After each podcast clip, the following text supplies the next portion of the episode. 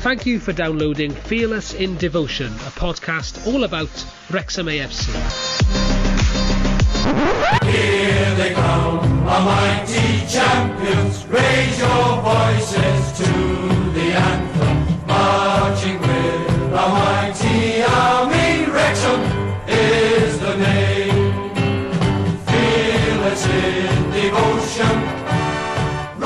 Shmai a. We are Rhys, Tim, Andy and Liam from Fearless in Devotion, uh, which we are contractually obliged to inform you is sponsored by Wrexham's finest bar, restaurant, gastropub, anything and everything in between, the Fat Ball.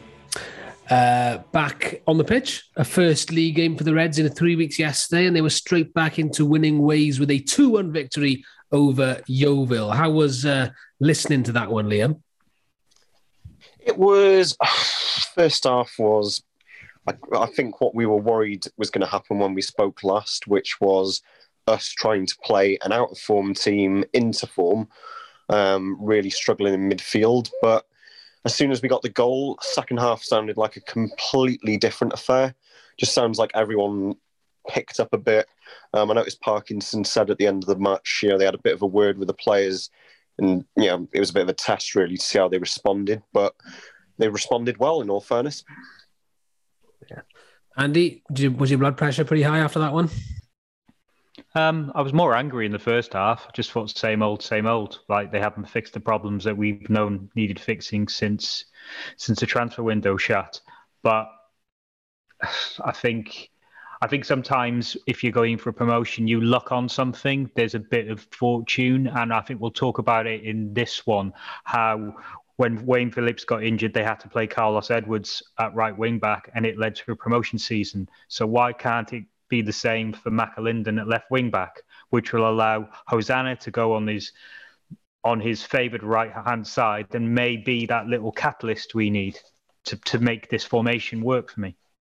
You know what? McAlinden was really good, and I'm going to sound like a hypocrite now because I was saying to people on uh, after the game yesterday that the problem with the formation we're playing is that McAlinden doesn't really fit because he's more of a winger, and it doesn't really fit wingers. But he was really sharp, great feet, put some good crosses in. And that's the problem with Hosannah on the left, obviously, is that he hasn't got that's a yeah. left foot. You know. So what was he like defensively? Because I would imagine that they were, especially when we we uh, we equalised, they were they were going for the win, weren't they? Were they putting him under pressure?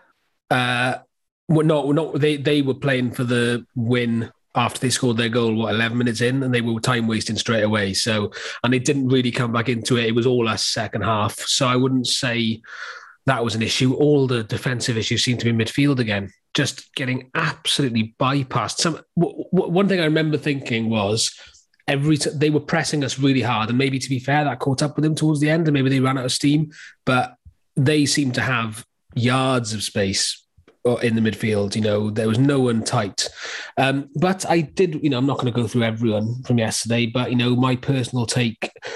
So he's a bloke that gets a lot of criticism mainly for being anonymous and maybe not living up to uh, some a bit of a reputation. But I thought James Jones was easily our best midfielder yesterday. I thought he, you know, I, try, I tried to watch him closely, and he just worked extremely hard. I mean, I should say that there wasn't much competition for the best midfielder yesterday, uh, but you know, I think some of the criticism can be a little bit unfair um, in that regard. Um, great finish by Mullin, who I still think looks about 80% of what he was in August.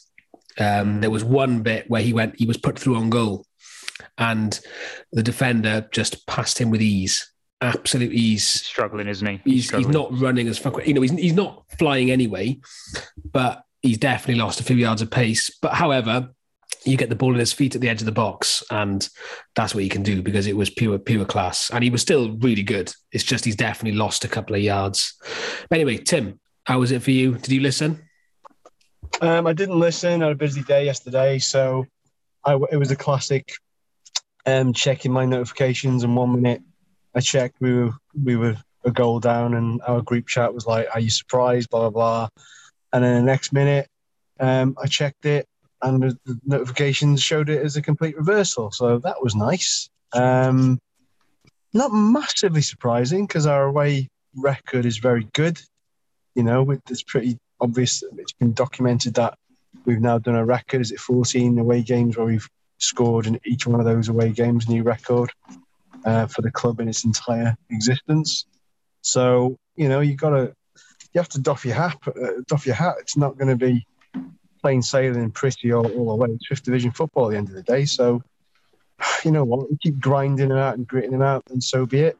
Um, I thought, looking at the highlights, their goal, I think Lainton seems a bit culpable for that. Should he be watching that a bit more carefully, or is he blindsided by a player? I, just think I think it comes through a few players. I think I, I don't think he's My seen it. gut, my I gut when I dead saw slow it. to the ball. He's really Yeah. slow to the ball, which is unlike him. May, maybe I'm being. It's easy. It's easy to, to be judgmental from such a, uh, a an obvious angle looking at it from there. But I'm, I'm splitting hairs. At the end of the day, you know, we've won, and that's all that matters really. So set us up nicely going into these uh, these home games. Mm. My gut was at the time that it was just a really good strike. Actually, he's got it right in the bottom corner. He's got, he's, you know, he's they've engineered too much space by the by, at the edge of the box, and he's got a decent strike in. Um, absolutely went for it uh, for the for the fans behind the goal. I was at about the penalty spot, and I have absolutely no idea why because it was only about ten minutes in, and they'd had no abuse. So. Uh, Thankfully, uh, he paid for that one. And I actually had to have an announcement to make because last week on the podcast, um, I made a casual remark um, about the organisation of the South Wales Reds bus to Yeovil, in that I would be surprised that it would make it in time for kickoff. Um, to which I was highly criticised uh, at the game uh, because we actually arrived before noon. In fact, it was just after 11. Uh, I've no idea how we, we did it, other than the bus driver was uh, a bloke called Drunk. John from Batavia, and he he was going for it. He was going for it. I'll I'll, I'll give him that. So uh, apologies to Rich in particular from the South Wales Reds, who I have to say the organisation absolutely second to none. And also, what an absolute pleasure to see so many South Wales Reds going. Forty eight on the bus. Uh, started in Aberteifi, Cardigan, just before six a.m.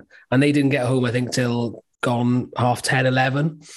Um, and uh, it picked up at Carmarthen, uh, Hendy, Swansea, Talbot, Pencoed near Bridgend, and then Cardiff for the last 15. So great to see so many and uh, a really good day out as well. And hopefully the uh, first of many to come post COVID.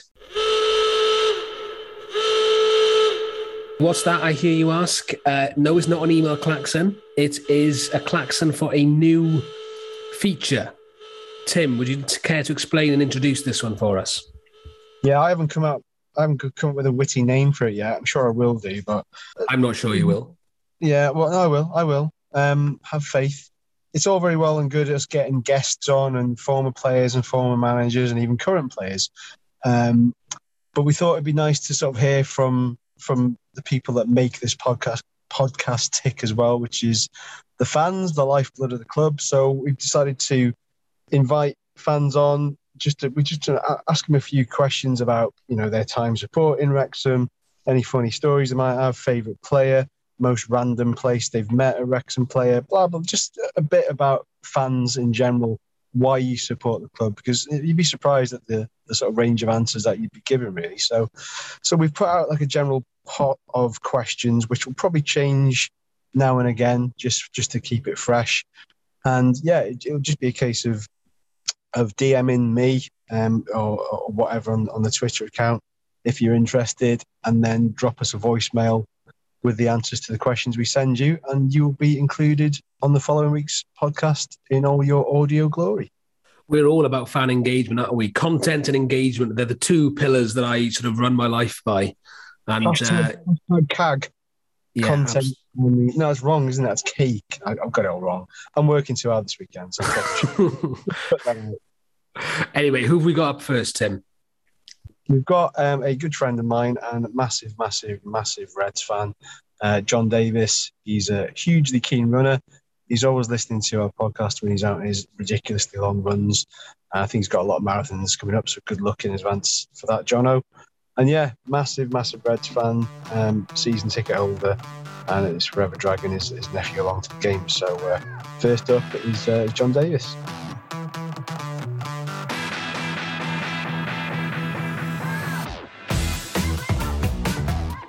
Hi lads at Fearless and Devotion. My name's John. I'm 41 years of age and I'm from Acton in Wrexham. I've been supporting Wrexham for just over 30 years now. My favourite away day and why? I'd have to say Birmingham in the FA Cup in 97. Uh, we won 3 1. Um, we made a, a, very good Birmingham team look average that day. Probably the best performance I've seen Wrexham play the atmosphere was absolutely amazing, and um, at the end when King Karl settled it, well, it was it was absolute scenes, wasn't it? It was um, it was amazing. Uh, I'd like to be saying Northampton when we clinched promotion in 92, 93, but sadly I was only 12 years of age. Um, it was a school night. My mum and dad wouldn't let me go, and that's something I've never forgiven them for, and something I, I still wind them up about to this day. Um, worst moment supporting Wrexham. Um, relegation at the Football League. Although it was, um, we knew it was coming when it was actually finalised. That was a, a, sad day. A club like Wrexham should never be at the Football League, and it's it's hard to believe we're we're still not back in it yet. Um, another one was Chesterfield in the FA Cup. I think the mistake between Deryn Brace and Andy Marriott was a horrible, horrible goal to go out on, and you know a team who we, we thought we were going to, to win against. And I think had we played Middlesbrough in the next round, I, I would have quite fancied us to beat them, but that's gone now. Best Wrexham shirt. I've got two. The Adidas home shirt 80-81 season and then the Wrexham Lager home shirt 92 93 season. I think if you were to put the Wrexham Lager logo on the Adidas shirt, for me, you're not beating that. Um, I do prefer the retro shirts to the modern day ones, and I'm hoping one day we could we could maybe do something with uh, with Adidas and uh, Wrexham Lager. You're stuck on a desert island with any Wrexham player, and why? I don't know. Mickey Thomas would be a good one, Benno, but probably I'd have to say Joey Jones, the legend Joey Jones. Um, could just pick his brains about his football career. You know, whenever you speak to Joey, he's always asking how you are. He's never bigged himself up. He never talks about himself. And I think it'd just be nice just to sit there and talk football and his about his days at Wrexham and, and Wales. Uh, funniest Wrexham FC story. I think I was about 10, 10 years of age. I was staying at my nan's, my mum and dad were working, and I wanted to go to the game. My mum wouldn't let me go, so she purposely didn't give me any money because she knew I'd try and go there. So, me and my friend Alex, we decided if we washed cars, people's cars, we'd get a bit of money to go to the game. That happened. We ended up going on the Kop. Wrexham won. Uh, it was all going well, and then when I got home, and mum was talking to me, and she said, "Oh, Wrexham won." And me not being the sharpest tool in the box, I said, "Oh yeah, it was a good game." Um, and my mum was like, "What?" And then I told her, I confessed. My mum grounded me, uh, but luckily my uh, my dad overruled it. What is higher, 90s Bez or the Kairos floodlight? Well, as much as I like Bez from the Happy Mondays, uh, I'm definitely going to have to say that our massive floodlights, no matter which way you come um, to the ground on match day, you can see them a mile off, can't you? So, yeah, definitely the floodlights. Complete the sentence. I believe the current whereabouts of Charlie Trafford is. Um, I don't know. Is he is he working on Wayne's burger van or is he living it up with Ryan in uh, in Hollywood? Cheers, lads. Thanks very much.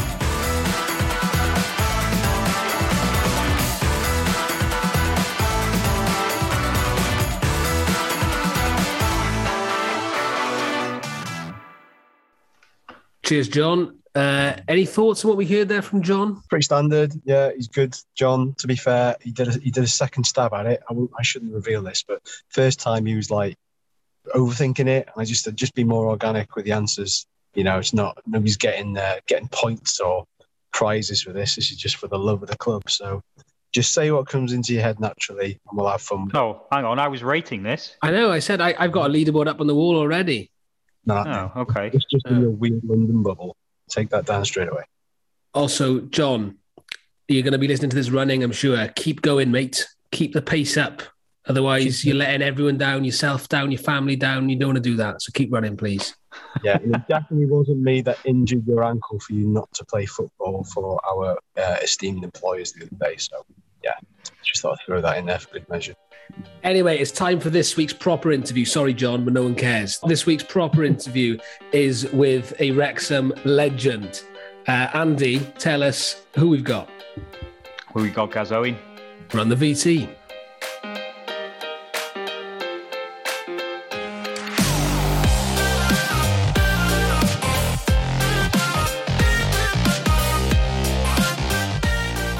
This fella needs no introduction, so it's ironic I'm about to give him one anyway.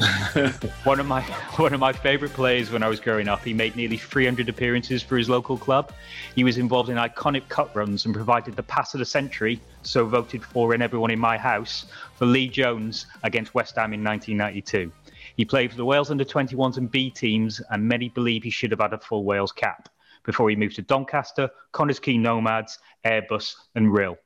He's still in and around the club now as the women's under 19s boss, and you can even see him playing his guitar at a packed turf on match days. We'll even forgive him for being born in Chester. So, welcome to Gareth Owen. Oh, thank you, fellas. Great introduction. Thank you very much. Cheers. Oh, it took, took me ages to write that, mate. Football night, I bet you. Oh, no, no, no, I, no. Actually, I didn't write it. That that will that will spoil the mystique. I just came up with it then. Brilliant. Right. So let's go back to you and West Ham. There was something about you and West Ham, wasn't there? There's obviously that two-all draw in '92, and we'll probably discuss discuss more of that later. But let's go back 25 years. It's almost to the day to Upton Park in a replay. Yeah. Now, with those players, did you always think that win was on the cards? And didn't Harry Redknapp say he'd, he'd do you guys on a better pitch after that snow-affected uh, first uh, first Yeah. tilt at it? I believe he did, yeah. And and um, I suppose you never know what's going to happen in football, do you? Never mind on a on a pitch like that, you know, two inches of snow. And um, I think I was only watching it recently, like, and you know, the amount of mistakes that were made by Premier League players at the time, as well as ourselves. So yeah, it was always tough playing on snow. I quite enjoyed the snow, to be honest. I used to love, used to love playing in, in any kinds of weather, to be fair. But um, yeah, the snow was pretty difficult on the day, and uh, I think it was a time when the orange ball came out, and Yeah. you were here before the game. You sort of you're getting ready for the game, and, and you arrive at the ground, and um, you know there's been snow, obviously, and, and the lines on the pitch had all been sort of um, highlighted by the groundsman, but it was still, as you all uh, you well know, it was it was a good two inches, and then maybe even a, a little bit more. So it makes for an interesting game, and it's certainly a leveler from our perspective. And, and as players, you always want the games on. I'm sure Mm. Flinney did as well. I'm sure Harry Redknapp didn't. Um, I don't know whether their players fancied it so much either, but um, I think it was Porfirio equalised on the day. Didn't we go? Yeah. Did we We go? went, we went 1 0 up. Yoza, Bryan Hughes scored in the sixth minute, and then Porfirio scored just before half time, but it ended up all square. They had four bookings, we had two booked. So they were looking. Didn't Porfirio say um, say he'd never seen snow before? Yeah, I think Harry Redknapp had, had come on and said, you know, in his after-match interview that Porfirio had never seen snow before, which is um, it happens, doesn't it? People, it, what are different walks of life, I suppose. Um, we very rarely see the sun in the UK, do we? So certainly, no, you know, no great temperatures over here. But um, yeah, it was, uh, as I say, a, bit, a strange affair, I suppose. But um, yeah, I think we played them four times in, a- in a quite short period, didn't we? I think two, Yeah. two three or four years maybe in, in the FA Cup. Yeah, Hmm. quite, quite a lot, wasn't it? But Yeah. yeah, And t- take us back to that replay because I remember it was a it was another cold day. There was no snow there, wasn't it? Did you sort of think in the morning there's something in the air here? We looking at the t- your teammates, looking at how that squad had has had evolved. You know, did you sort of think we can do them here? Yeah, I've said before we were we were a, a band of brothers. I suppose there was quite a, a few of the young lads had all come through together at the same time. So we, you know, we were really good mates off the pitch as well as being teammates on, the pitch. And I think you always find if that's a really good recipe for, you know, a team that's going to have a, um, you know, a never say die attitude. You know, we always thought we were in games. We always thought that we could. Um, we had goals in us. You know, whether that be Lee coming on, um, who, who was pacey, young, hungry. Um, or the likes of Gordon in previous years, you know, Steve Watkin, obviously, and um, in previous years, we always thought thought that we had goals, and that wasn't just from you know our forwards, um, you know, midfield as well. And it's, it was it was so, such a nice uh, thing for me to to contribute and to have people still look back on that that pass. Um, yeah, going into games, I think um, you know we, we always fancied ourselves. Uh, we had that no fear attitude as well, a bit of naivety, I suppose, about you know we were a lot of young players in the team that had come through at the same time as well. So we had that that naivety, but we also had some really really good senior pros and Andy Thackeray, Mark Sertori, you know that that kind of person within the squad. Uh, Kevin Russell, another one that springs to mind, um, that would settle you, you know, before you went out for the for the for the bigger game, should we say? And and it was always nice to have Flinny and Kevin and Joey, obviously, that would settle things. Um, it was a full house there, I think, at West Ham away, a really big crowd. Remember going to take one corner and getting called all kinds. You know, you're walking Yeah. up to the corner of the pitch and all you can see is faces, and, and every single one of them was calling me something different. You know, you're talking to thousands of people, like which is um, which is always interesting. But you'd have a bit of banter with fans and that, you know, and and sort of try and um, ride ride along with it. You never wanted to get on the, the wrong side of any set of away fans. Um, but yeah, as the game sort of starts, then and, and we felt that we were we were always, uh, I suppose, in it. If I remember rightly, we went one 0 down and Wayne equalised. They scored a not a great goal. If I remember, set piece. I think maybe a corner set, uh, to go two one up, and then we're going into the last ten minutes of the game. I think. Um, and prior to that, I think we'd had a couple of good chances. I think Stevie had a one to one against Miklosko. Um, and unfortunately, um, he, he saved that one. And then Lee came on, and me and Lee had a really good um, relationship, on, you know, on and off the pitch. We were teammates. uh, Sorry, yeah, teammates with the twenty ones, uh, and always roomed together with with Wales twenty ones. So we, we had a really good relationship on and off the pitch. Knew he was quick, and as soon as I saw him sort of warming up and coming on the pitch, it goes to your mind as a player. Yeah. Probably one of my strengths was that was that longer pass. Um, but you you know you never knew what or never knew what was going to unfold in the last ten minutes. Um, yeah, I remember the ball in the in our own defensive sort of right hand side corner of the pitch. Andy Thackeray and, and Mark Sertori going over to cover, and it popped out and it it came to me. I turned, and it must have been on the corner of our own eighteen yard box. Took another touch, and Lee, Lee made my mind up. You know, he's he's already on his way. And in an instant, I suppose, as players, you, you make those decisions. And um, I think Tim Breacker was probably five yards behind Lee, even, but I could see Lee's back. I could see the number on his back, which is always a sign that he's he's on his way, you know. Yeah, Um, yeah. And it was one of them, I suppose, a golf shot. I, I suppose I describe it as that one iron that you don't feel that comes off your club and, and it- doesn't make a sound either, you know, and it seemed to travel a long way in a short time. Um, and then landed, and it was, yeah, Lee was, um, you know, as I said, I knew Lee was quick. He'd gone past Breacker, I think, in, in 10 metres.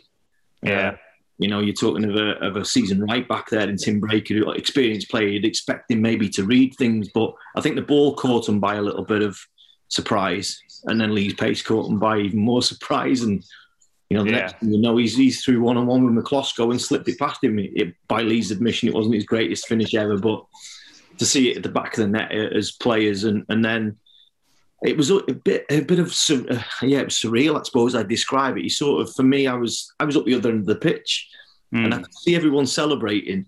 And we peeled off. They peeled off towards the right. I think where our Wrexham fans were behind the goal, and some were up in the stand to the right. And I think I was too tired, to be honest, to go down and celebrations. Um, I mean, what do you do? What, what, what do you do when you play a ball like that? Do, do you carry on running, or do you just stop and uh, admire it?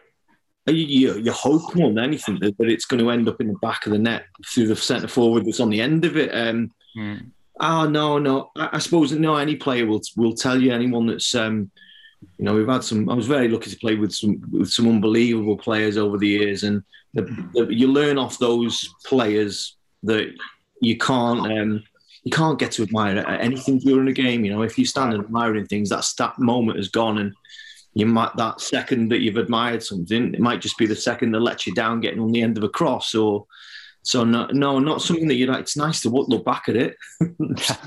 look back at the footage. Is it safe to say that's the best pass you've ever done?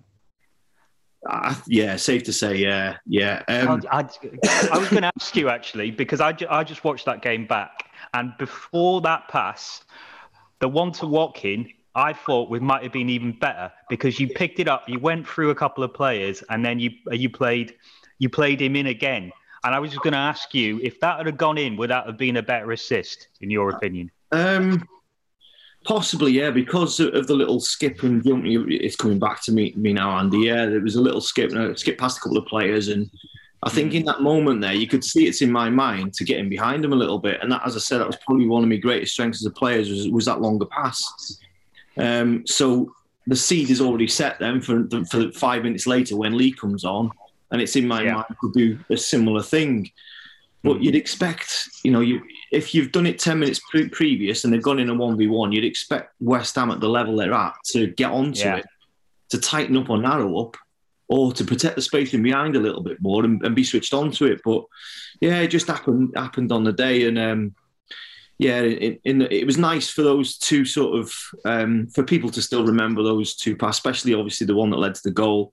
Mm. Um, who knows what would have happened? You know, if Stevie's had gone gone in, the second one might ne- never have happened. yeah, but um, We've, yeah, it was. You know, we were a real. Um, we had belief in each other as, as a team. Then you know, and, and we had sort of that in our locker. We had Lee's pace. We had pace out wide, and we had a solid, a real solid back four. You know, as I say, Andy Thackeray and Phil Hardy, obviously left back. Carl, um, Mark Sertori, Carlo, used to call him, and Brian Carey, I think, played on the day. Yeah, Correct. he did. Yeah, He was- no, he was, I think he was still on loan from United, wasn't he?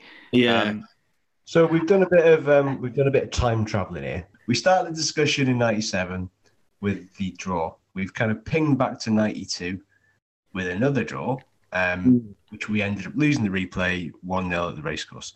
Let's fast forward again back to 97 in a kind of back to the future style with you, Yeah. Doc or Marty, whoever you want to we'll we'll have a Gareth Owen pass that puts us right back in to 1997. In 97, okay. Yeah, 97. So, so Snow and, and Hugo Porfirio and Harry Redknapp have buggered off back to London. Yeah. Furious. So we, we've ended up drawing three each with Notts County, I think, um, and then drew nil nil at Luton in the games between the replay. We've headed into the replay. Um, it's pretty nip and tuck that match. There's not a great deal in it. Um, there's only one substitution made. Um, you've played 75 minutes. Yeah. Kevin, Kevin Russell comes on for you. Kevin Russell came on for you in the original game as well, but much more later on. Was was there any game plan? Was there any, any discussion that Flinney said, you know what, we'll give the old timer the sort of 10, 15 minutes later on, let's see if he can drag us through. Did, did, did you have any conversation with Kev when he went on, or was it just a case of knackered, get on there and, and, and Uh, yeah, yeah. You, you know, 75 minutes at that, at that level was always tough. And I think, you know, it was a great roll of the dice from, from Flinney. Totally agree with the, the substitution. It's always, um, I think Kev always had goals in didn't he? You know, as a midfielder or a forward. I was lucky enough to see him in his first spell at the club as a, you know, as a older schoolboy struck YTS. Uh, first year YT, watching him in 88, I think it was, 88, 89. Um, yeah, and, and I always learnt off him as, as a as a younger player coming through then. I you always learnt loads off Kev. He was a brilliant player to, to have around the place, and also a fantastic you know, person. Really, one of the funniest lads I've met in football, and still is. Um, We so had him on a couple of uh, couple of weeks ago. We we, we agree. And he, and he Some of the cross-dresses well. Andy Dibble told us he likes to dress in women's clothes at parties, promotion parties, anyway. No, Not even worse than that. Yeah. um, yeah. So he came on, and I don't even think we were always in the game, and you don't really expect that, do you? You don't expect to go as a. I think we were in. Well, we yeah, we gone up then. Obviously, we were what was Division Three then. Yeah. Um, you don't expect to be in a game, I suppose, after seventy-five minutes. You know, you you don't expect to, but we felt that if we, the longer the games like that go on, the more chance that we've got scoring. And as I said, we always had goals in the side. And, and Rooster was a brilliant example of that. And um, I think it was ball went into Stevie, didn't it? Stevie, Stevie with his back to goal was as good as you'll see. Um, uh, so he's held the centre back off. and it was just that perfect role for Rooster to come onto on his left foot, um, which by his own, own admission wasn't as strong as his right, but certainly something. You know, if it was going to fall to anyone's left foot, apart from Karl Connolly, I would have fancied Rooster. Um, yeah, and lo and behold, it hits the back of the net, and you know, again, unbelievable to see Wrexham fans going mad and the boys going mad and celebrations after it, and it's just a case of hanging on then. yeah, Would you have scored that goal? Um, If Stevie had rolled it to you? no, no, I, I, it, it'd still be going through the air now. Mickey says about his free kick, it'd, it'd have been catching Mickey's free kick somewhere on my left foot. Um, but yeah, Kev had that natural sort of you would you couldn't tell whether he was striking with his right foot or his left foot was probably the biggest compliment I can pay him. And um, I can't. Was it was it still a Costco in goal? I, I think he might have even. Yeah, yeah, it was. It was Lacosco, was it? Yeah. Yeah. Costco, sorry, yeah. So he must have been sick of us. I- when, when- when you were, when you were on the bench watching those last 15 minutes unfold, Yeah, and, and you're close to to, to Flinney and, and Reeves and Reeves and all that, did you ever get a sense from them? Did they ever say, you know what, something might happen here, or, or, or was he was he prepping for extra time and penalties? What was going on on the bench at that point? probably a bit of both, to be honest, Tim. Yeah, it, uh, Flynn, he was so shrewd, you know, as a as a as a manager. He, he got the credit that he, he deserved at the time, and he had some very very good staff around him in Kevin, Joey. Um, you know, they were the perfect storm in many many in many ways. Flynn, Flynn ex midfielder, brilliant with us as, as midfield players. Kev obviously was- a fantastic forward and, and helped our strikers, and Joey was the ultimate defender. You know, so between the three of them, there's so much experience there. Um, so and and go, as I say, going into those final minutes in games like that, when you're actually on the bench, you get to understand the tension that it is from having no control whatsoever about what's going on the pitch. Now, them three going through that, especially you know, like Joey, two two European cups, Flinney sixty odd caps for Wales, I think. Kev, you know, a million pound player for City, and the experience they've had and not being able to do anything about it, it, it, it was tough to watch. Um, but you've, I think they always had trust in us. I think they always had trust in us, which was um, again a fantastic compliment for us to have because of where they'd been in the game. You know, and, and I think that see it sold as well in, in many a game where they, they you know, the, the trust that they had in us to see games out, to, to pull a, a you know a draw out of a, a defeat, or to go on and win a game in the last minute. Um, yeah, it was it was everyone used to run brick through brick walls for them because the way they treated us. Were you down as a penalty taker? No, probably not. I'd have probably been after the five. We, we had like, I mean, Phil was always strong. Phil Hardy was a, you know, for all the goals he didn't score, it was fantastic penalty taker. Um, Kev, fantastic penalty taker. Steve Watkin, a, you know, fantastic penalty taker. I Um, can't remember Hardy ever taking a penalty, you know. He scored one goal, and that was one, I think, one goal yeah, yeah. It was a penalty. in a in a penalty shootout. Um, I've never let a left pegger take a penalty. Isn't that the old adage? there, is, there, is, there is a picture of that. There's a picture of him taking it. It's, it's immortalized forever. yeah, but yeah, there was we had some strong penalty takers. To be fair, I'd have fancied us, you know, if it had gone to pens. Yeah. Yeah, I still fancied us ju- purely until it got to me. Um, yeah, purely because of the strength of, of the of the mindset of some of the, the lads that we had. Was it practiced in the build up to that? Because, you know, with it being a replay, it was every eventual. Yeah, if I remember rightly, it was something we, we did quite right. I wouldn't say regular, but it, it- we didn't leave it to big games or, or replays or anything like that to have you know maybe ten minutes every two weeks, just just taking pens, whether it be against Andy or the younger keepers, um, just so you get in that moment. And I don't think you can ever replicate that exact moment, um, but it certainly gives you repetition through where you're going to Yeah. put the ball and um, I think once you start with pens, once you start changing your mind, that's when you start to have problems with them. But um, yeah, thankfully, it never got that far. We, we'd had a lot of um, experience of replays up to that third round because Colwyn Bay, first round, ended up in a replay. Um, and I think the second Bob? One, that was was it Scunthorpe? It was Scunthorpe. Yeah, Scunthorpe, yeah. Replay. West Ham ended up in a replay. yeah, so, you know, and then obviously we, we got the draw for Peterborough, and then you know, obviously Birmingham. We, we'll come to that. Um, but but just just before I'll, I'll let Andy back in in a minute. We, we've mentioned the, the winner. You know, Kevin Russell, 90th minute. Socks halfway down around his ankles, his shirt out the back like Karl Connolly. Before then, what, what was it like playing against some of those players? Because looking through their team, Miklosko, Slaven Bilic, Breacker, Rio Ferdinand, Frank Lampard, Julian Dicks, Stan Lazaridis, uh, Williamson. You had it so good until Stan Lazaridis. I know, yeah. it was going so well. Uh, you got Les Sealey, ex Man United goalkeeper, on the bench, Mark Bowen. I mean, when you're up against players of that ilk and, and you've done it at the second time of asking when not many people gave us a chance, um, what what was it like coming up against them? Do, do you just have to put out the out, out, of your head that they're top flight players and, and just crack on with it? They're just a person. Yeah, once you start thinking, um, we had this conversation actually really about the art the Arsenal game, you know, and um, Mickey says it, and, and, you know others have said it as well. And once you start looking at the opposition and, and weighing them up and thinking that Arsenal game was you know, I think 11 internationals. West Ham, no doubt, probably again, seven, maybe eight international, regular international players. I think it was a, a, a lot of us young lads had a no fear, um, a no fear approach to games. Mm. Um, whatever that is, I suppose it.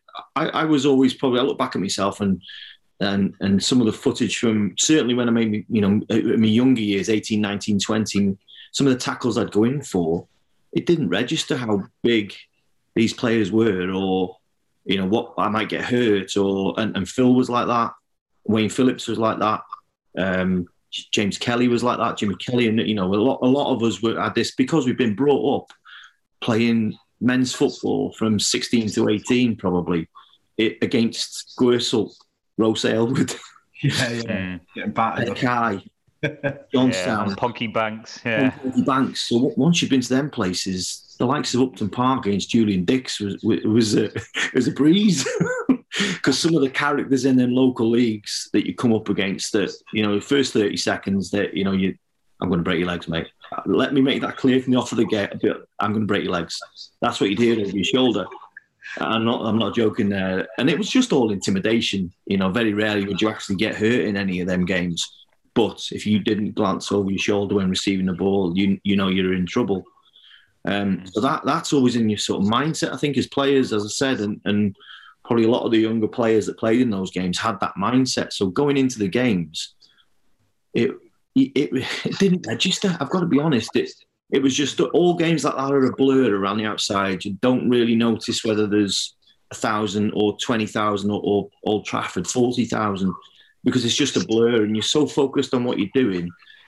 You and comfortable with it because it's, it's your job and, and you know anyone else as you should be it should be you should be comfortable there or more comfortable than, than anywhere else like I, my comfort zones you know are, are, are in work now or um, I think it's important you try and push them them barriers but always as a player you felt comfortable um, and there's, there's as I say I don't want to go into the, the the current job on that. We might talk about that at the end. But there's, you know, in, in life, in both of you boys in work, you know, there's a zone that you get into where you're not comfortable, and that's where you learn, I suppose, a lot as well. You got the learning zone in between that and your comfort zone. But uh, I'm rambling. As players, yeah, it was. um it was there was no fear in the environment. We all we were all digging for each other, whether we got a goal down or a goal up. We always used to have it like an even keel approach to games. We'd never really get too carried away if we were one 0 up wouldn't get too despondent if we were one 0 down. So, um, yeah, it's always important that you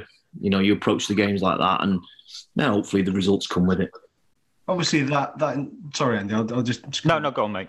Just just obviously that entire cup run, we got to the quarterfinals. So I'm just going to kind of like wrap wrap that up to to a, lesser degree. Beat Peterborough four two away. Again, this is this is Bryan Hughes having a stormer. This is what ends up getting him his move and so on and so forth.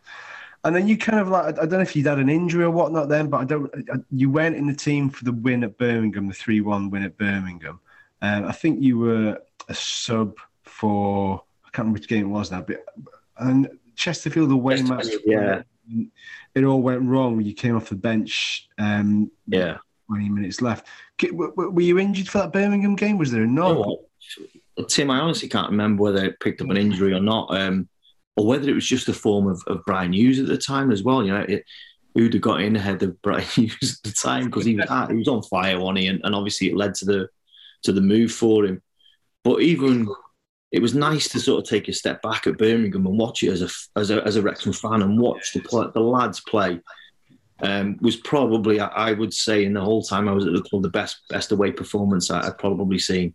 Were you in the away end that time as well? There's 7,000 of us, wasn't there, in the away end for that game? I think I was, sat, I was sat behind the benches, Nice. um, quite low down as well, so couldn't see a lot. yeah. Um, yeah, I, I don't think I was even in the squad. Somebody again that might have been injured. I'm not too 100 percent sure, but to watch the you know the, that that team play like that, it almost makes you um, you know appreciate what fans would have seen as well. You know, on the day it was almost um, um, as I say, re- really a, a performance which, if it wasn't as good as it was, you end up getting beat. It's as simple as that. But um, some colossal performances on the day. You know, Peter Ward, Tony Humes, Bryan Hughes, obviously Karl with the winner, uh, amongst others. You know, you could name all of the players and the subs on the day. Um, but what an atmosphere there! And as I say, the, the best away performance I think I've seen from from Wrexham live. Hmm. Yeah. We won't So- talk about the game. Let, let's, let's, let's never talk. No, God, no. um,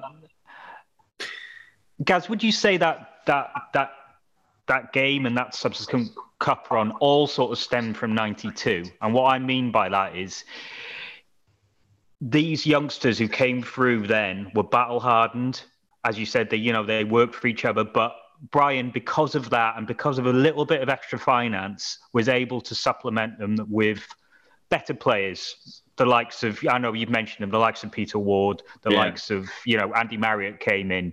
Um, do, do you think it all sort of came from, from that? And do you think it would have been suc- as, as successful as, as a club if if they hadn't had that that run in '92? Yeah, I think I only tweeted Mickey had put something on. Mickey Thomas had put something on about the goal, the free kick. I believe it changed our destiny for the next ten years, uh, and that's how, an iconic, you know, an iconic of a moment that it was.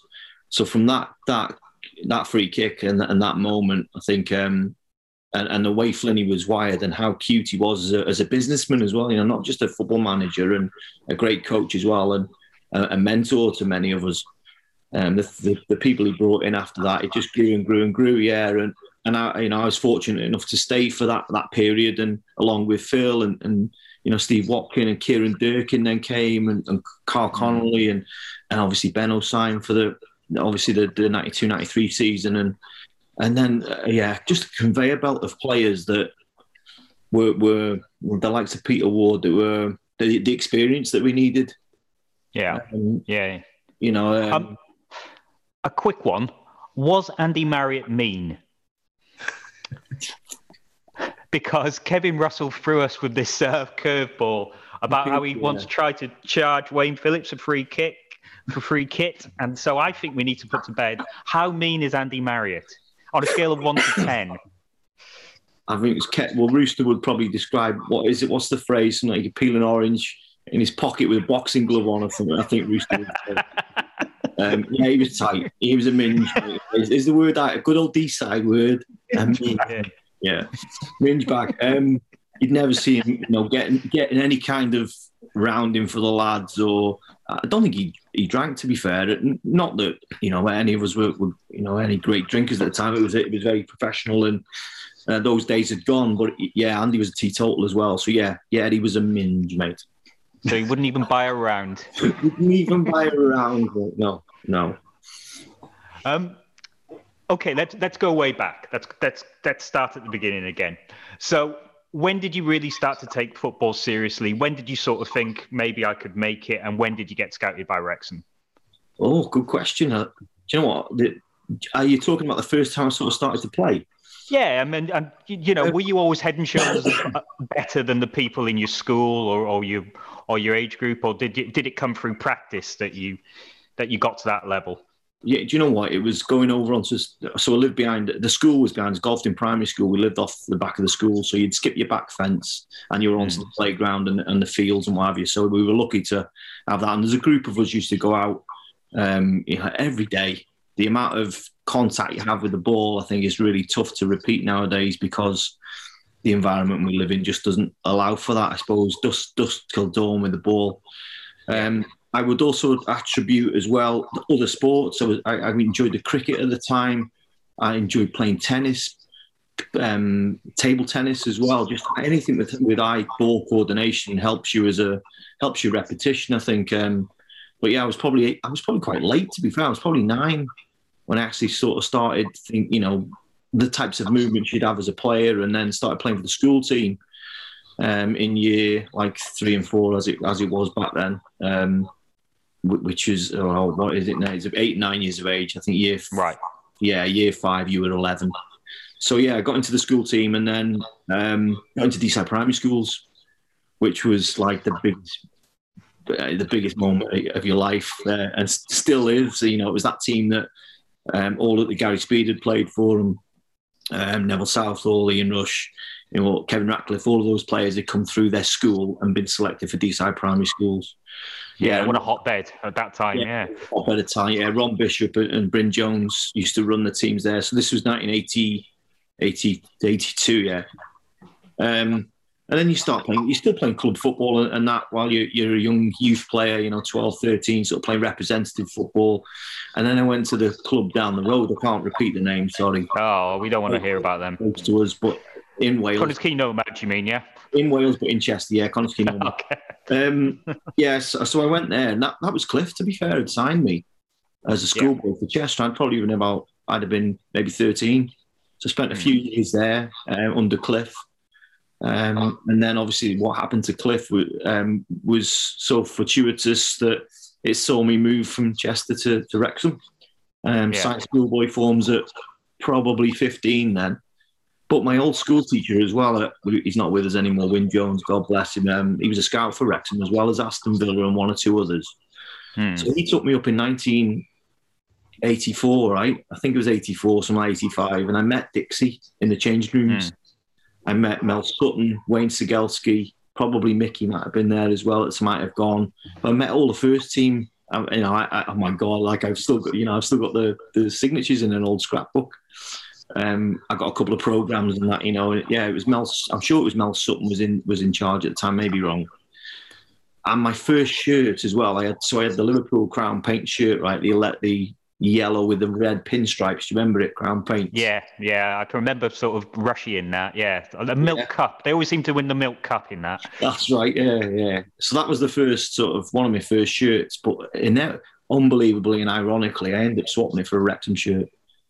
So Wow. the, the long sleeve, You know, yeah, that happens now apparently. the Wrexham shirt. Um, oh, that the uh, mid eighties. Um, right. I think yeah. So the Wrexham badge, Trefoil Adidas badge, three stripes, but the long sleeve version might have been a bit later than that. I'm not 100 percent sure, but I swapped it, and it's crazy, isn't it? Yeah, or- and that- you know, within 15 years, I'm playing for Wrexham. 10 years, Mm. sorry, but yeah. Um, so moved from Chester to Wrexham and signed Schoolboys, and then was fortunate enough to be offered YT forms as well. Um, Just looking at that, looking at the players that you were coming through with, you know, we- we've mentioned a lot of them already: Steve Watkin, Phil Hardy, Wayne Phillips, Lee Jones, Jimmy Kelly. Did you did you even then think, "Wow, this is a good this is a good group here"? And did and wa- wa- was there any rhyme and reason to that? Was that just luck, or had they put the building blocks in in place that they were getting the best youngsters from the area together? Um, I've got to pay tribute to Cliff there. He, he was somebody that, like Flinian, like Kev, was just one of these blokes that you'd run through brick walls for. And once he asked me to come to Wrexham and have a look around, it, do you know what? Wrexham felt like home. That's how I'd probably describe it at the time when I signed. Um, and he made it feel like that, and the people that were in the club did at the time. Uh, and probably everyone that, that signed um, after after myself, you know, were probably in a and before we're probably in a similar boat. It just felt like home. Um, but to pay tribute to Cliff, Mike Buxton at the time, Idris Price, Brian Prandle, those types of people were out and about watching so many games, you know, and, and spreading themselves so thinly across the northwest, not just North Wales, but the northwest as well, because we had so many players come from, you know, Runcorn, Liverpool, um, Cheshire, Manchester, uh, and from afar. And I was only talking to to Ozzy the other day, Steve Thomas, Steve Ozzy Thomas, um, how he signed. So Mark Taylor, I think, was already with us. Um, Steve Thomas was due to go to Man City on trial, but Mark Taylor just just said, "Look, come down to Wrexham and train before you go on trial," because it was pre-season sort of thing. Ozzy ended up signing for Wrexham. So Yeah, one's from the northeast as well, wasn't he? Yeah, he's He's from Newcastle, yeah, Yeah, yeah. yeah. Up, to- up, you know, northeast up that way. I'm not sure whether he's Newcastle or not, but it was, a, yeah. To sum that, to sum that, or to answer the question, the people that that were that network of scouts worked so hard and, and were people that you you just felt at home with. You know, I remember going to France with Eddie, uh, Idris Price, BP, and Dixie took us actually on it like a youth trip. I missed the math, my maths exam in school because of it. Um, yeah, I missed my GCSE, but we went to went to France. My first time abroad. You know, coach trip down to the south coast on a ferry across, and, and then we were only there two hours, and the, the where we were staying was was really wasn't great. So Dixie, Dixie just said, hey, "We're on, we're on our way back home. We're going." and that was it. We were back on the bus and we were we were home. But it was so good to spend like two full days, nearly three days, with a group of young players that you, we got to know each other over that period. Um, sounds like Dixie just took you on a booze cruise. I probably was. So The I- back of the, the the back of the, the coach is full of. Oh, I full of was paler. He just possessed Gaz then. It was such a good impression. Very, very good. it was my induction into B, B, B, I think with so Mark Morris was on that trip. Um, Mark Wrench, I don't know whether you remember Mark Wrench. Um, so yeah, lads that were sort of on the fringe of the first team, but you know, it, obviously young younger boys then, and um, myself and a good mate of mine, Paul Barker, who had signed um, YTS forms with Paul. Um, yeah, he was he sort of made that trip as well, but yeah, we, we as I said, mate, I won't go on it. You, you've probably heard the answer there. Yeah, very, very good people around that were um, working really hard to bring the best players in the northwest to the club.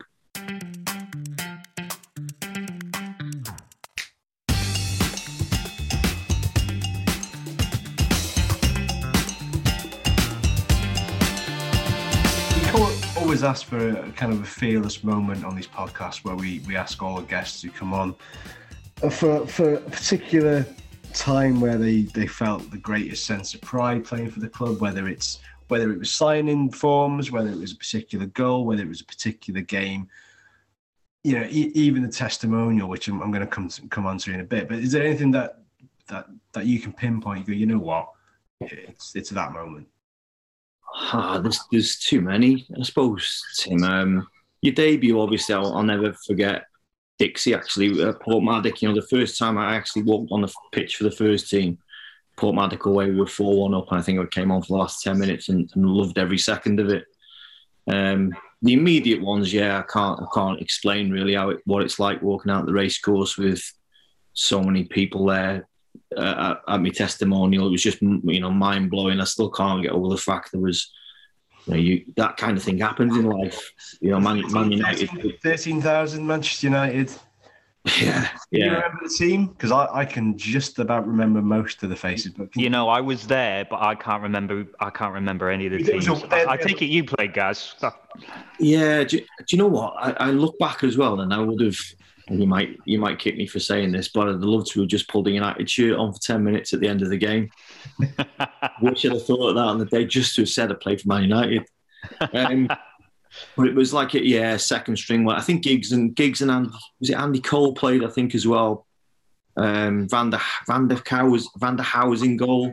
yeah, I'm sure Uh, Van Nistelrooy was there, wasn't he? I think convinced or I don't know. I to, I think it was just a little bit before Van Nistelrooy because I think Van Nistelrooy and Veron signed a couple of years later, and I think that was for Kevin uh, Kevin right. Bryce testimonial.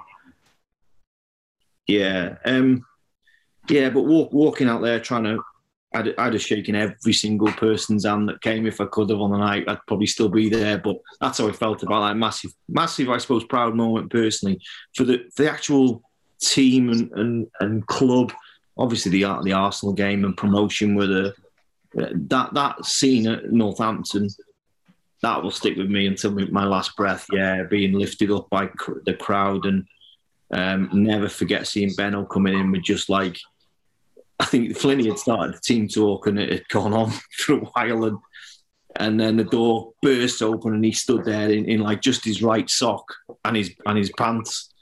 Everything else had gone. Yeah, Um, But yeah, that it was that that that whole thing at the end was just mental. I, as I've, I think I've said it on this pod before. I got Karl Connolly's left sock, and then some big fella took it off me. But you know, it's not like I'm scarred by that at all. you know what the goal, at, the, being in goal at Burnley as well sticks to my mind. Gonna That was a proud moment because to flying pig. completely different. Yeah, yeah, we we talked about it Tim, many a time. That was something completely different, and, and I'll never forget. You know, coming up, walking from the halfway line to the tunnel, and I've seen all the Wrexham fans behind the goal, and I've been down the far end, being berated by one of their fans every two minutes. I'm going to get you, fatty. That's all he was saying. I was quite slim then as a player, but yeah, I'm going to get you, fatty. Every two minutes, all through the second half. One of their home fans, like down the far end. But um, that was a proud moment as well. Yeah. I mean that that we we've documented that story on uh, in in print a few times, but I I just, I just love I love that story of you going in goal. Um, just put a bit of context around it for those who might not be aware of it, and, and I particularly want you to tell us. I'm sure you can remember this. Um, a why, how you ended up in goal because of the injury and so on and so forth, and then B, um, when you came for a ball, I think you might have missed it, and then Brian Carey gave you some words of advice. Then you came and you caught a corner, and then Yeah. the words he mouthed to you. So I'll let you tell that story. If you need any prompts, let me know. I'm not allowed to swear. I better not swear that day anyway. But um, I'll, I'll say it for you in a minute. It'll be fine. you'll get to know what the words were.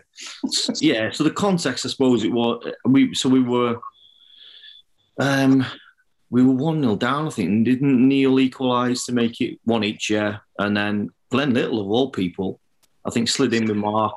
Um, it happens in football, doesn't it? But Mark Marks ended up with a gash down his thigh, and yeah, he had to go off. So we're all looking around each other at each other as players, aren't you? You're like, fucking, I, I ain't going in. Well, I, I'm not going in. I, I just went, I'll do it because it was always something I'd enjoyed as a kid. That you know, you it, it's strange with these smaller players. Jay Harris is another one by all accounts that likes to go in goal, and um, as smaller players, yeah, you're, the- you're the last person to, for people to. In fact, I remember, and Barry Jones might have even gone, "You can having a laugh," like because you. I was five eight, you know, wet through, and Mark Mark Cartwright's goalkeeper's top was was huge. His gloves were huge, like Kenny Everett in goal. um, so yeah, the, the so I've put the top on anyway and gone in, and you know you're standing in goal, and and you, you're trying to get into the mode of being a keeper, and that no one can prepare you for that unless you've you know you've trained and what have you. So you try and act out that role as best as you possibly can. Um, and I thought for the first couple of minutes, I mean, it was just a few through balls or back passes. Obviously, you're comfortable with your feet, and then they had a free kick on the um, on the on their left, our right, and it's got whipped in right, and I can hear their centre forward saying, "Put it under the bar, put it under the bar," and they're going to smash me, you know, or whatever. So I've, I've made what I thought was a half decent catch, caught it under the bar, and stepped back over the line, right. So if I'd have carried the ball into the net with me, it's goal. But I sort of held the ball out in front of me a good, you know, as long as my arms are, and they. It wasn't over the line, and, and they they saying it was. No way was it over the line, but um, you know, that those kind of things happen for the whole of the half. So we got in at half time. Um, you know, we're still in it, one each, change ends. I get go down the far end, which is their home crowd. You know, as you're walking down, you can almost feel the heat coming off them and what some of the things you're getting thrown at you. But um, yeah, again, the whole of the second half, I think we were quite comfortable. We had such a good back four, and they were so organised, and it was it was um, it was easier. It made my job easier as keeper. But yeah, these moments you're talking about, Tim, that they've gone down the right hand side. I think, um, I think they've gone past Phil. Uh, no, no one ever got past Phil Hardy. Um, it must have been somebody else, but they crossed it from the right, and it's coming to the six-yard box, and it's gone. And I've gone to take it with my hands. It's gone through me. Or no, I didn't tell you lie. I stayed on the line, and Brian Carey's gone. Fucking hell, guys, come on, you've got to come for them. And I'm like, Brian.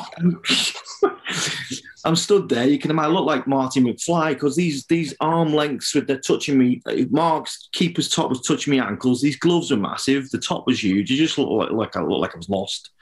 Anyway, this ball's gone straight through, and, and the same thing happened two minutes later. And I've come for it. And this this the first one was across the deck, across the floor. This one coming up well above head height. So I've come for it, shouted keepers, caught it, and Brian's gone, That's fucking better, guys. That's what we need.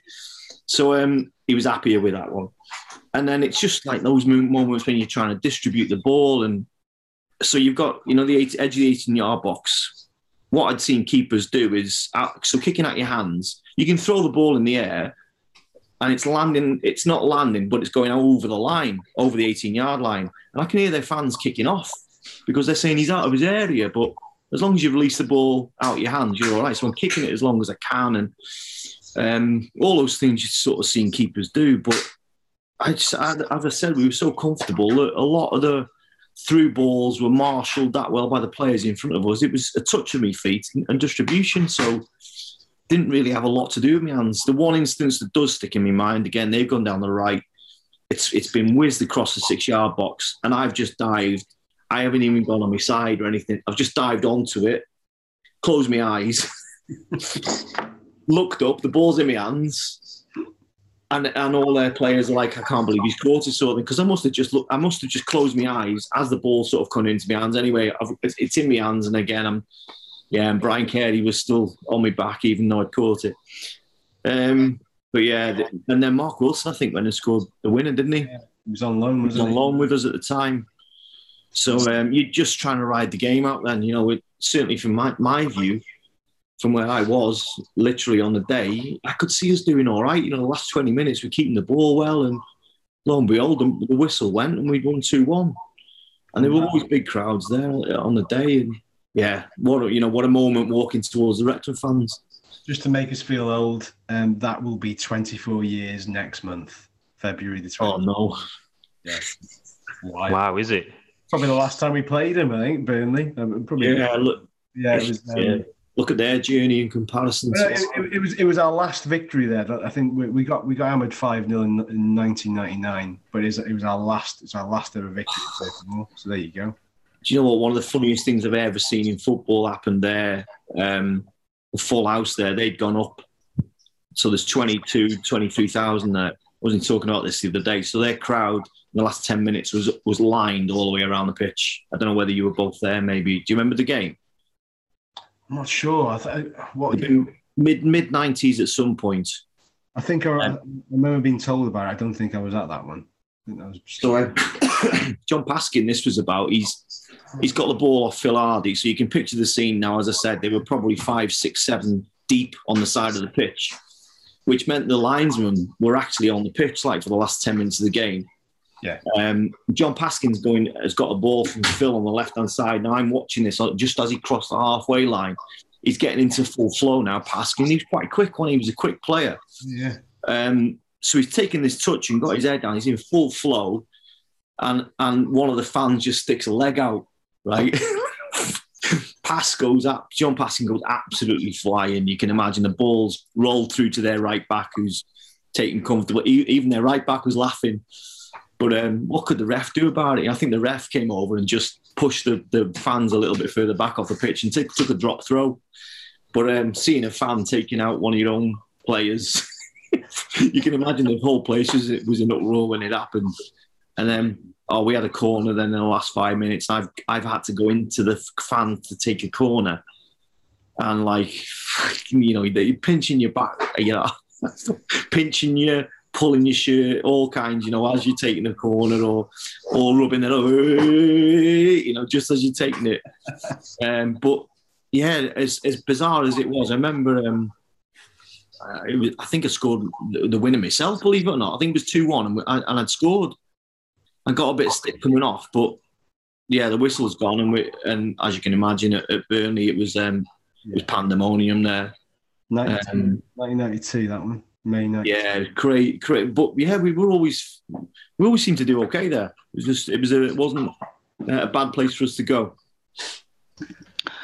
Gaz, you've gone through some of the sort of stranger games, and you've you've you've 300 games for Wrexham. Um, when we had Mickey on this, he uh, he said he, he said his words were, "It's a crime that you didn't play higher." Um, I'm just wondering if do you think there was any particular reason why why that happened? Do you think you stayed at Wrexham too long, or you know, is there any any reason why you didn't go and play Championship or even higher?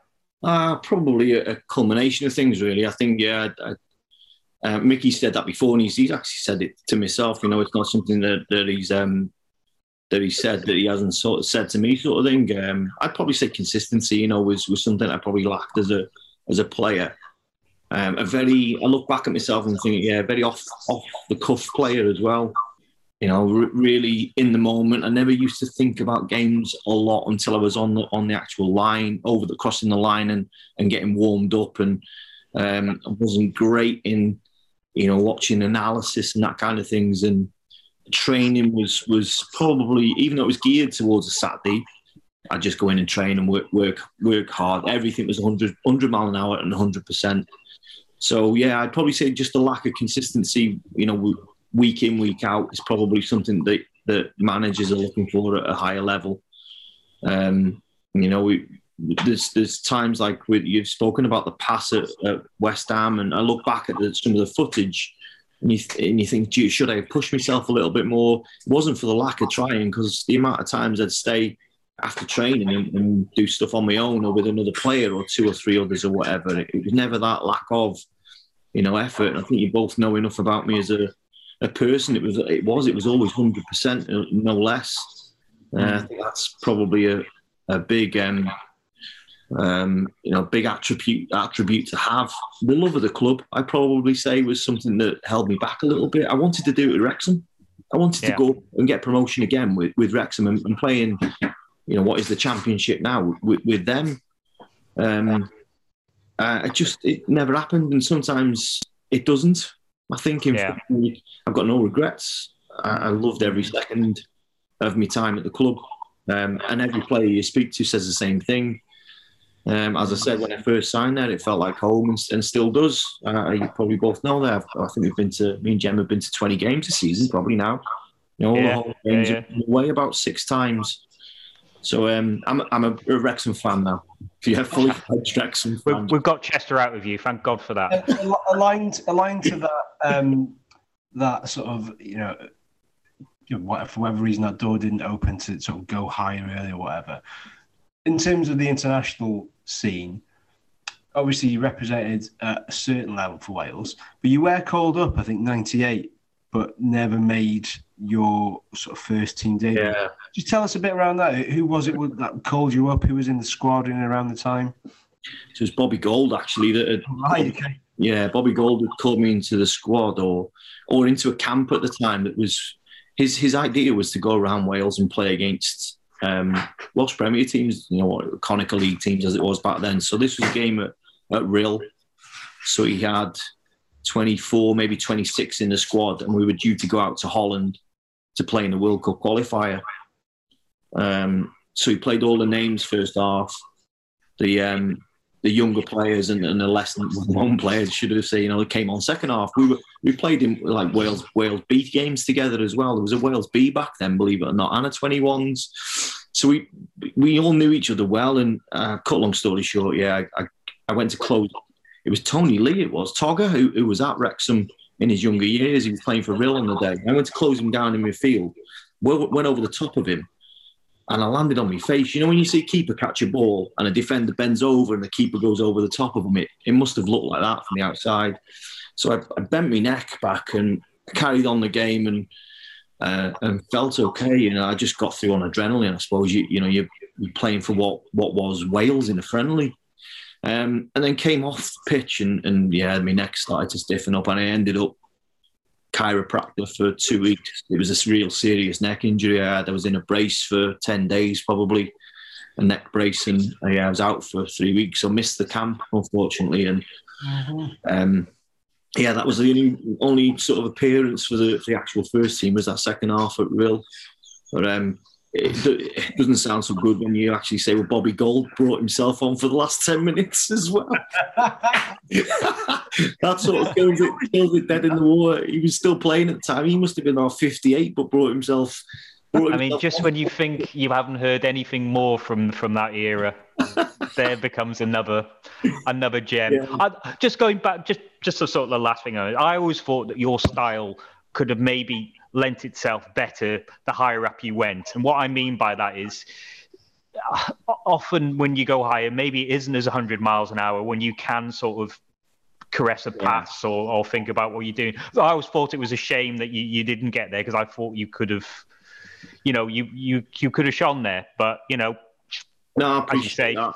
Appreciate that, Andy, and I appreciate Mickey's words as well. And anybody looks at it like that, and as I said, it just it never happened. It's it's um, you know, the the path I've taken in life could have been very very different, and I wouldn't change a thing. You know, I'm very lucky in, in the the job I've got at the moment, and um, you know, I probably would have never worked for the FAW like I do, and might have been living in a different part of the country, and the wife's just walked in as well, so would have never.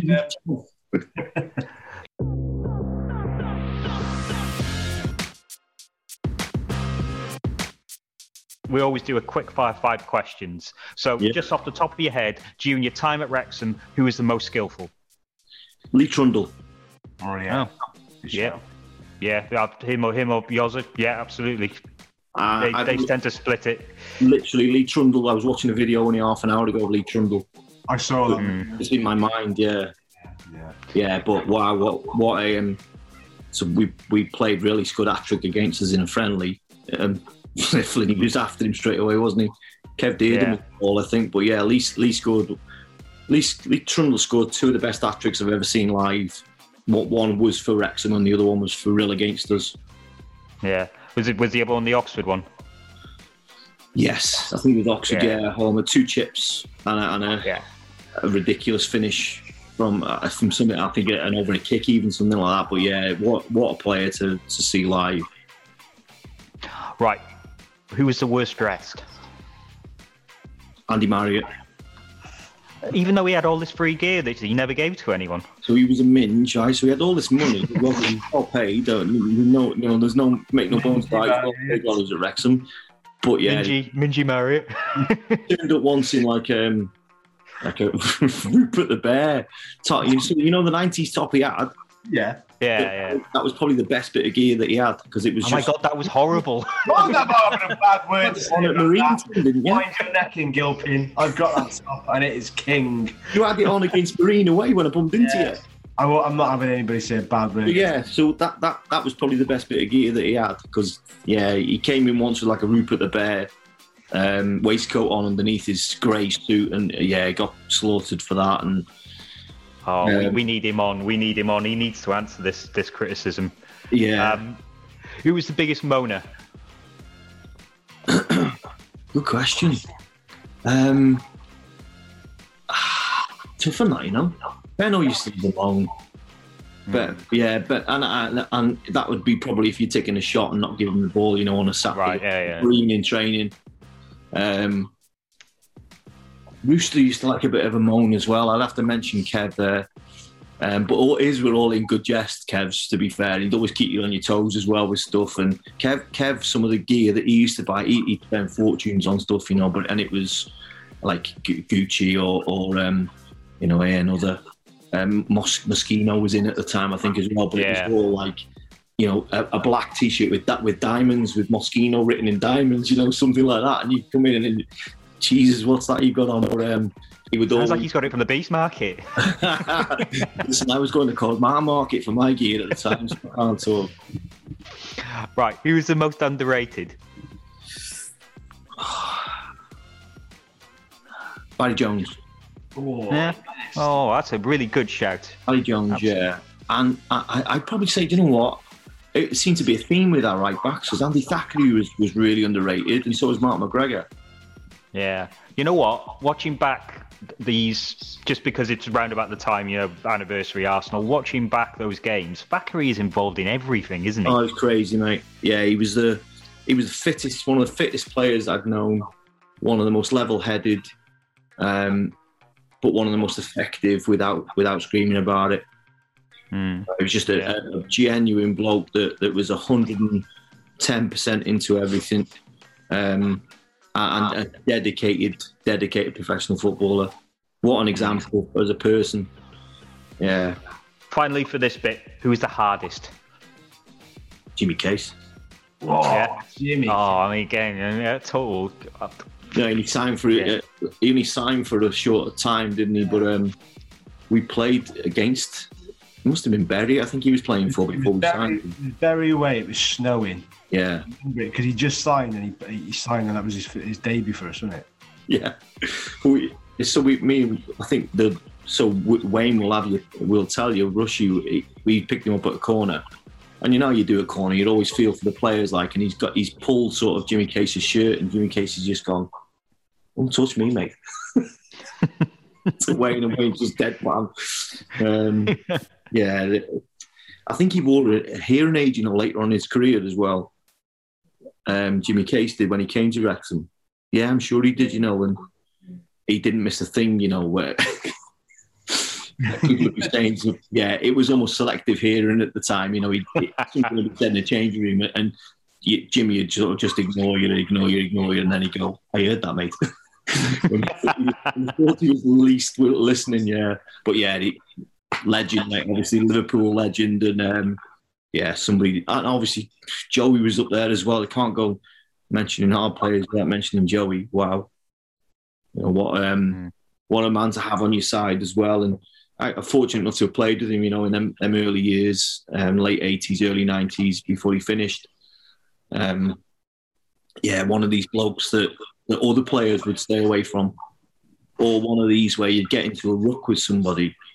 Um, somebody, I, I think it was, um, oh, Rob, I think it's Rob Clark. Is it? You know, one of these Wrexham Im- image archive things on Facebook Yeah, yeah. It popped up. It was my debut. It was, and there was a Blackpool player. Uh, his name escapes me now. Big, thick tash, hard as nails. I, I didn't know on the day, did I? So I've probably gone into tackles with him. But there was so many hard players around at, at the time. I'm talking proper, real, you know, proper men that, that you just still didn't mess with. Shaun Reid sticks in my mind as well as a, a player you would, you know, playing against, you know, that type of player. But yeah, to answer the question, yeah, Joey's up there, but certainly Jimmy Case as well. No, fair enough. Classic, classic hard man, Jimmy Case. So, so Gaz, just sort of take us through what what, what you're doing now. So, um, you know, after you finished, you had a spell in management with Rhyl, um, and then were you a football development officer at Flintshire? Yeah, Um, yeah. So, so what you're doing now? I know you're doing the the the, uh, the Wrexham women's under 19s as well, aren't you? Yeah, so the, the day job, I suppose, I, coming out of football is always, is always tough, obviously, for any any player. And coming out, I, I took a job on um, as an NVQ assessor whilst learning to assess at the same time. So, like, you go through your, your A1, as it was called, an assessor's award, an NVQ assessor's award, and a, a V1, which is a verification award. So, got into that assessing it quite uh, straight out of football. Very fortunate to work um, straight away, pretty much, for a company called Soccer Skills Community Coaching Scheme. Um, whilst working for them, I was yeah still playing f- for the Nomads, and, and that was my first real, I suppose, coaching job was with the club uh, with their under 11s under um, Steve Weaver at the time, was Centre Excellence manager. So yeah, sort of working different things and carried on playing, and yeah, the FDO job came up then. The football development job come up for Flintshire County in 2008. So um, I- went for the job. Um, it was Cledwyn Ashford actually pushed me to go for it. Cledwyn's obviously been heavily involved in you know, boys football and ex head teacher Bryn Cork and still with the club now. So he pushed me to go for the job. I, I fortunately got it, and I've been with the, the trust since then, 2008. So, so 13 years now, but sort of under the FAW um, a lot as well with the, with the coach education side of things. I always found they had a passion for coach education. So the football development job was sort of more, more around you know player development, coach education, um, disability football, female football, futsal. You know, all, everything, all encompassing. So you'd go in, you know, around the county and sort of work in schools and so on and so forth. But the passion for coach education came quite quickly, and yeah, um, various roles then with the trust club development officer for Northwest Wales. Believe it or not, so I was travelling down Oh to wow! Bay and Anglesey a lot. Excuse me. But then the, the role we, we moved to um uh, a, well what was more a more dedicated coach education department, should I say? Then um we prior to this in 2015 we were all like player development and coach ed. So you'd work with the regional boys and girls um, and do a bit of both. But then took a, a coach education job in 2015, which was like a national B license manager's job, which I'm still in now. I've been doing it for Right. seven years. Yeah, um, fortunate enough to as well to work on sort of our A license course and, and pro license course. Well, not so much on the pro, but um, you know, so lucky to have seen a conveyor belt of of big names come through. You know, big high profile names come through our, our coach education courses. Um, Yeah. From It's the envy of the, it's envy of a lot of, of a lot of the uh, football nations, isn't it? The Welsh, uh, the Welsh setup. Yeah, it's it's brilliant to hear that, you know, and, and Osian Roberts probably, you know, led all that. There's no no doubt in anyone's mind. Osham was a was a big instigator and in a, in a way in, in a way that we do things within Wales. Carl Darlington's my, my line manager and has been for the last six or seven years now. You probably both know Carl well and um, other other people that are involved at that that sort of level. Dave Adams now our new technical director. Um, uh, Gavin Chesterfield that, that sort of works for is Barry Town's manager, but is a lecturer with USW works for us as well. So many good people um, over the years that have been responsible for developing the pro license, the A license, the B license, and yeah, we're a very close knit team, should we say? Um, we've got more co- more coaches than ever coming through level one and two, so naturally level three, the B license has grown. Yeah, yeah. yeah, it's um, it's a passion. It's like Mm. football, I suppose. Very, very lucky to be involved in football, and um, yeah, it's very lucky to get up every day and knowing you're hopefully going to make a difference to Welsh football. Gaz, last thing from me, and I, we, we sort of mentioned that you know you're a Wrexham fan. How do you think? How, what do you think this team can do this season? Do you think we're, we're lacking in areas? Do you think we need to get the checkbook out in, in January? But you know, if we do, do you think we've got a chance? If we get this window right, yeah, I, th- I think even before getting this window right, I think we'd have been up there, um, there or thereabouts anyway. If we get this window right, I'm quietly confident we'll, we'll certainly make the playoffs. Um, we've beaten teams around us, I think, um, and taking points off off teams. I know Notts County wasn't great recently, but probably one of the best performances I've seen all season was against them the first game of the season. Um, the one that was on, yeah, it was on. Um, it was on BT Sport, wasn't it? But it, you know what an occasion there that first game with a full house for so long and proper football. You know what what it felt like proper league football against a, another big club as well. You know what what a great ground that is as well, not Notts County. Um, but yeah, if we get this window right, I think we've got to strengthen. Um, I think we're crying out for sort of a creative midfielder. You know, a, a, a, a sort of player that's going to do completely off the cuff things. And these players are really tough to to come across. A Lee Trundle, you know, they don't come along every five minutes, do they? But somebody that will open up opposition defences. I think we've got players that, that can do it. Jordan does it, you know, regularly. Jordan Davis and um, Dan Jarvis, I like when he when he's on form. And Devontae had shown early promise uh, of that as well, of doing those things that no one else sees on a pitch. But you've Yeah. got players around that as well that allow that to happen, that allow a number 10 or two number 10s. You know, wi- without Gary Bennett peeling off and making those runs and making your mind up, you don't thread the ball through to them. Sometimes without a midfielder clipping the ball over a, back four for someone to run onto, that, that doesn't happen. So the, the thing is with um, with a team is to try and get them thinking on the, same level playing field, you know, and understanding that Lee Jones knew that I could ping a ball. I knew he was So he made the run. He made the run, yeah. So Yeah. I knew he was quick. I know he'd get on the end of it.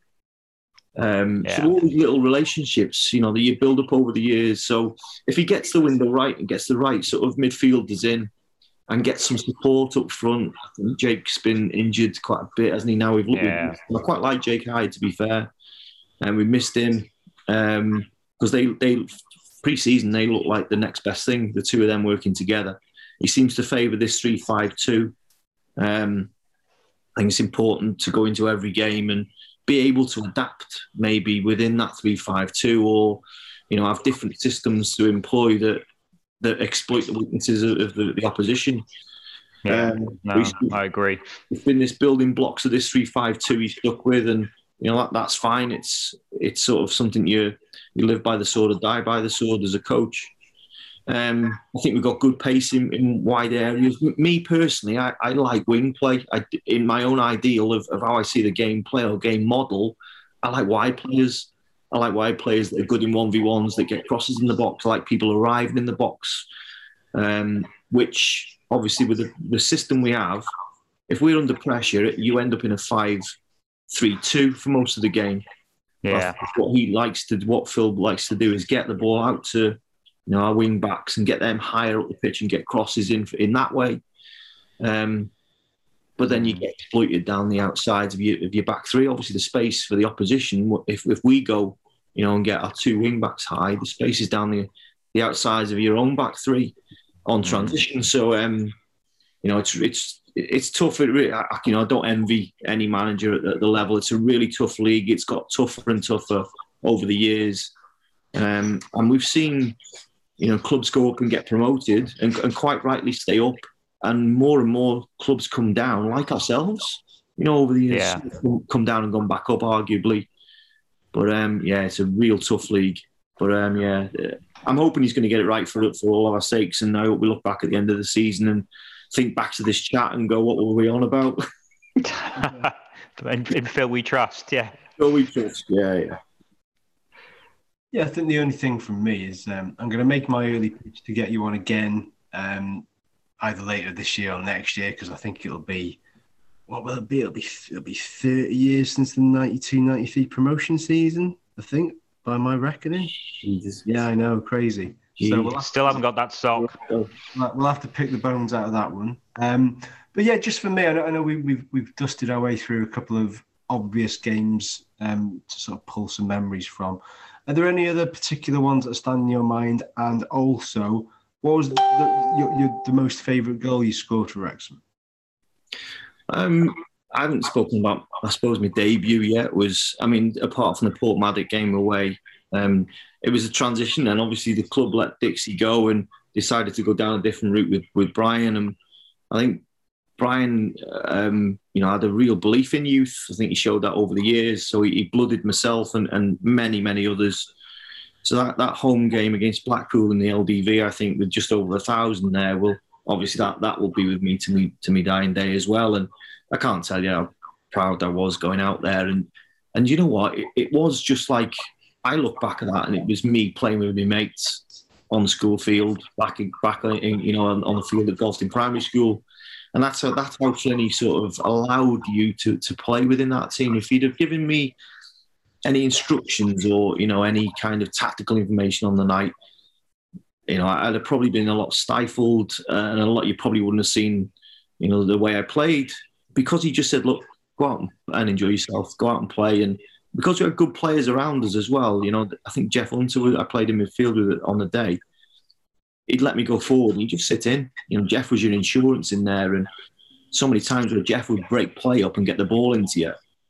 And my thought was then to be sort of beyond the opposition midfield, so you're in attacking, you know, in attacking um, mode as such. You, you're getting the ball and, and going at their back four. And um, Graham Cooper, I think, was fantastic on the night as well. He, he had a decent game, so um, yeah, that, that game sticks sticks with me, I suppose, in terms of um, in terms of proud moments again. And what was the second part of the question, Tim?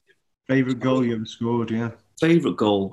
Yeah, it popped up. Do you know what? It popped up recently again on social media, and I don't know how these.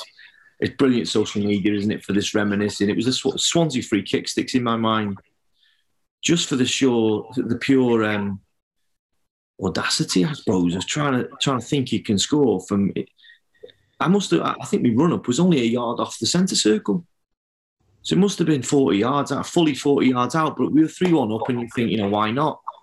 And Roger Freestone, who I sort of knew a little bit, um, just didn't expect it. I don't think on the day, you know. It, um, similarly, another free kick sticks in my mind is is that that one over the border with our friends. Um, we were one 0 down, and, and that was an equaliser. I think Wrexham fans going mad at Chester away Yeah. to make it one each. Excuse me. Yeah, that sticks in the mind. Um, and then the, the cup final. I think it would have been FAW Premier Cup final at home against Cardiff. And came on as sub, I think, and scored in literally the last seconds of the game. I think Mark Mark Wilson was still with us at the time and had scored during the game to make it one each, if I'm right. Extra time came on literally five minutes to go with 13, number 13 on my back, and um, yeah, popped up at the far post with, with a winner. Um, there was a, one one last sort of one that sticks in my mind because this was um, in fact two stick in my mind. One another one's popped in because it was on social media. Do you remember Neil Wainwright's debut, Blackpool away? Yeah, yeah, yeah. He came, he came off Uh, bench. horrendous night, absolutely bouncing down. One one nil down, and, and a ball came to me on the edge of the box. And you know when you just I absolutely smashed it, and it's deflected, and it's coming off the bar and, and bounced down quick. You know, them kind of goals used to love scoring.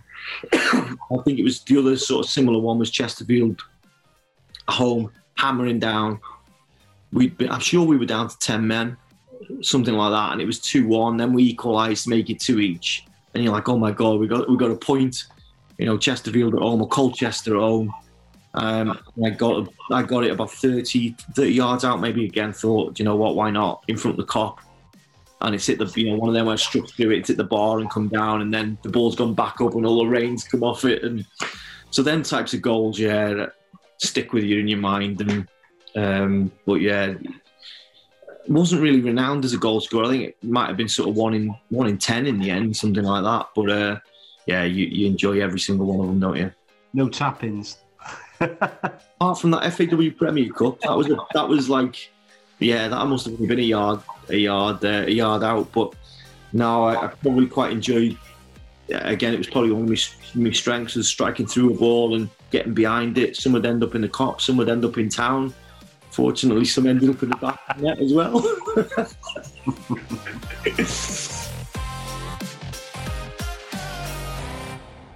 Thanks again to Gaz, top man, giving us his time uh, uh, in his busy schedule. Uh, Andy, predictions time. Right. So um, we were 2 1 up. And a part of me actually thought, do you know what?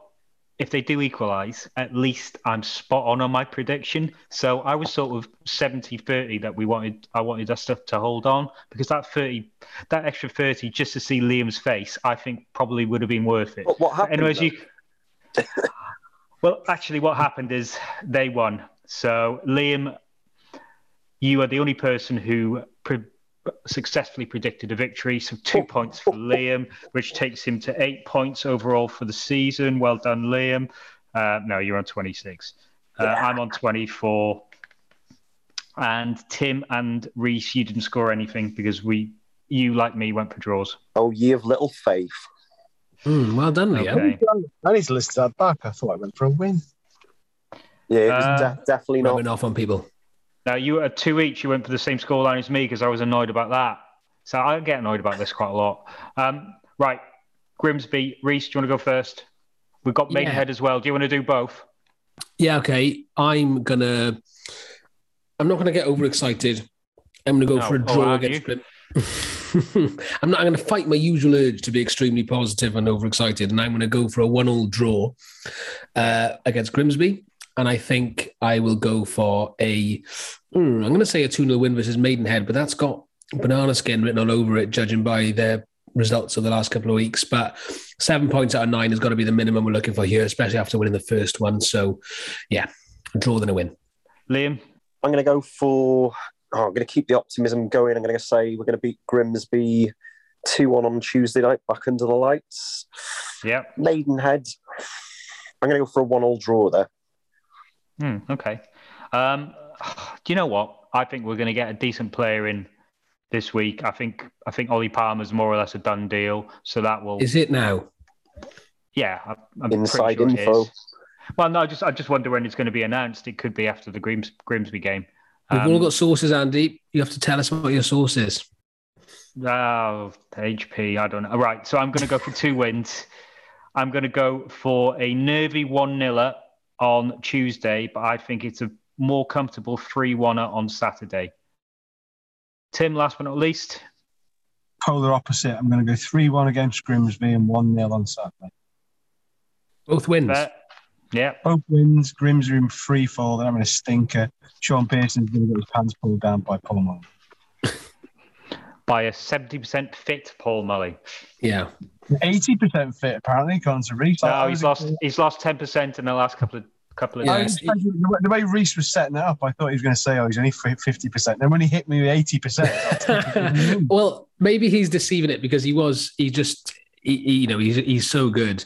Um, I, I forgot to mention as well, actually, one of the best parts of the game, the way that we wasted time in injury time was an absolute piece of art because I think there were about six successive throw-ins.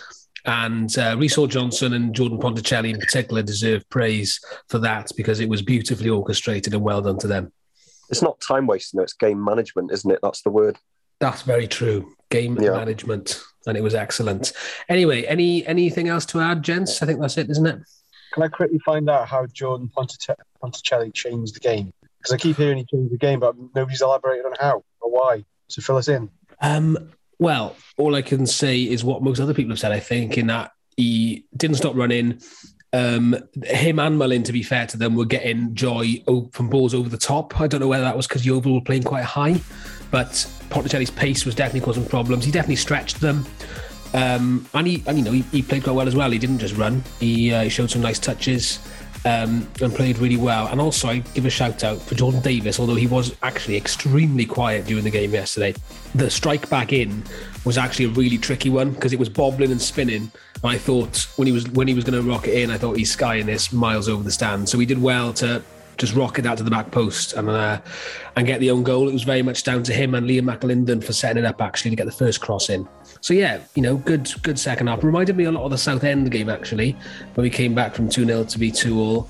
Um, but this time, somehow, more through luck than judgment, we went in half time 1 0 rather than 2 0.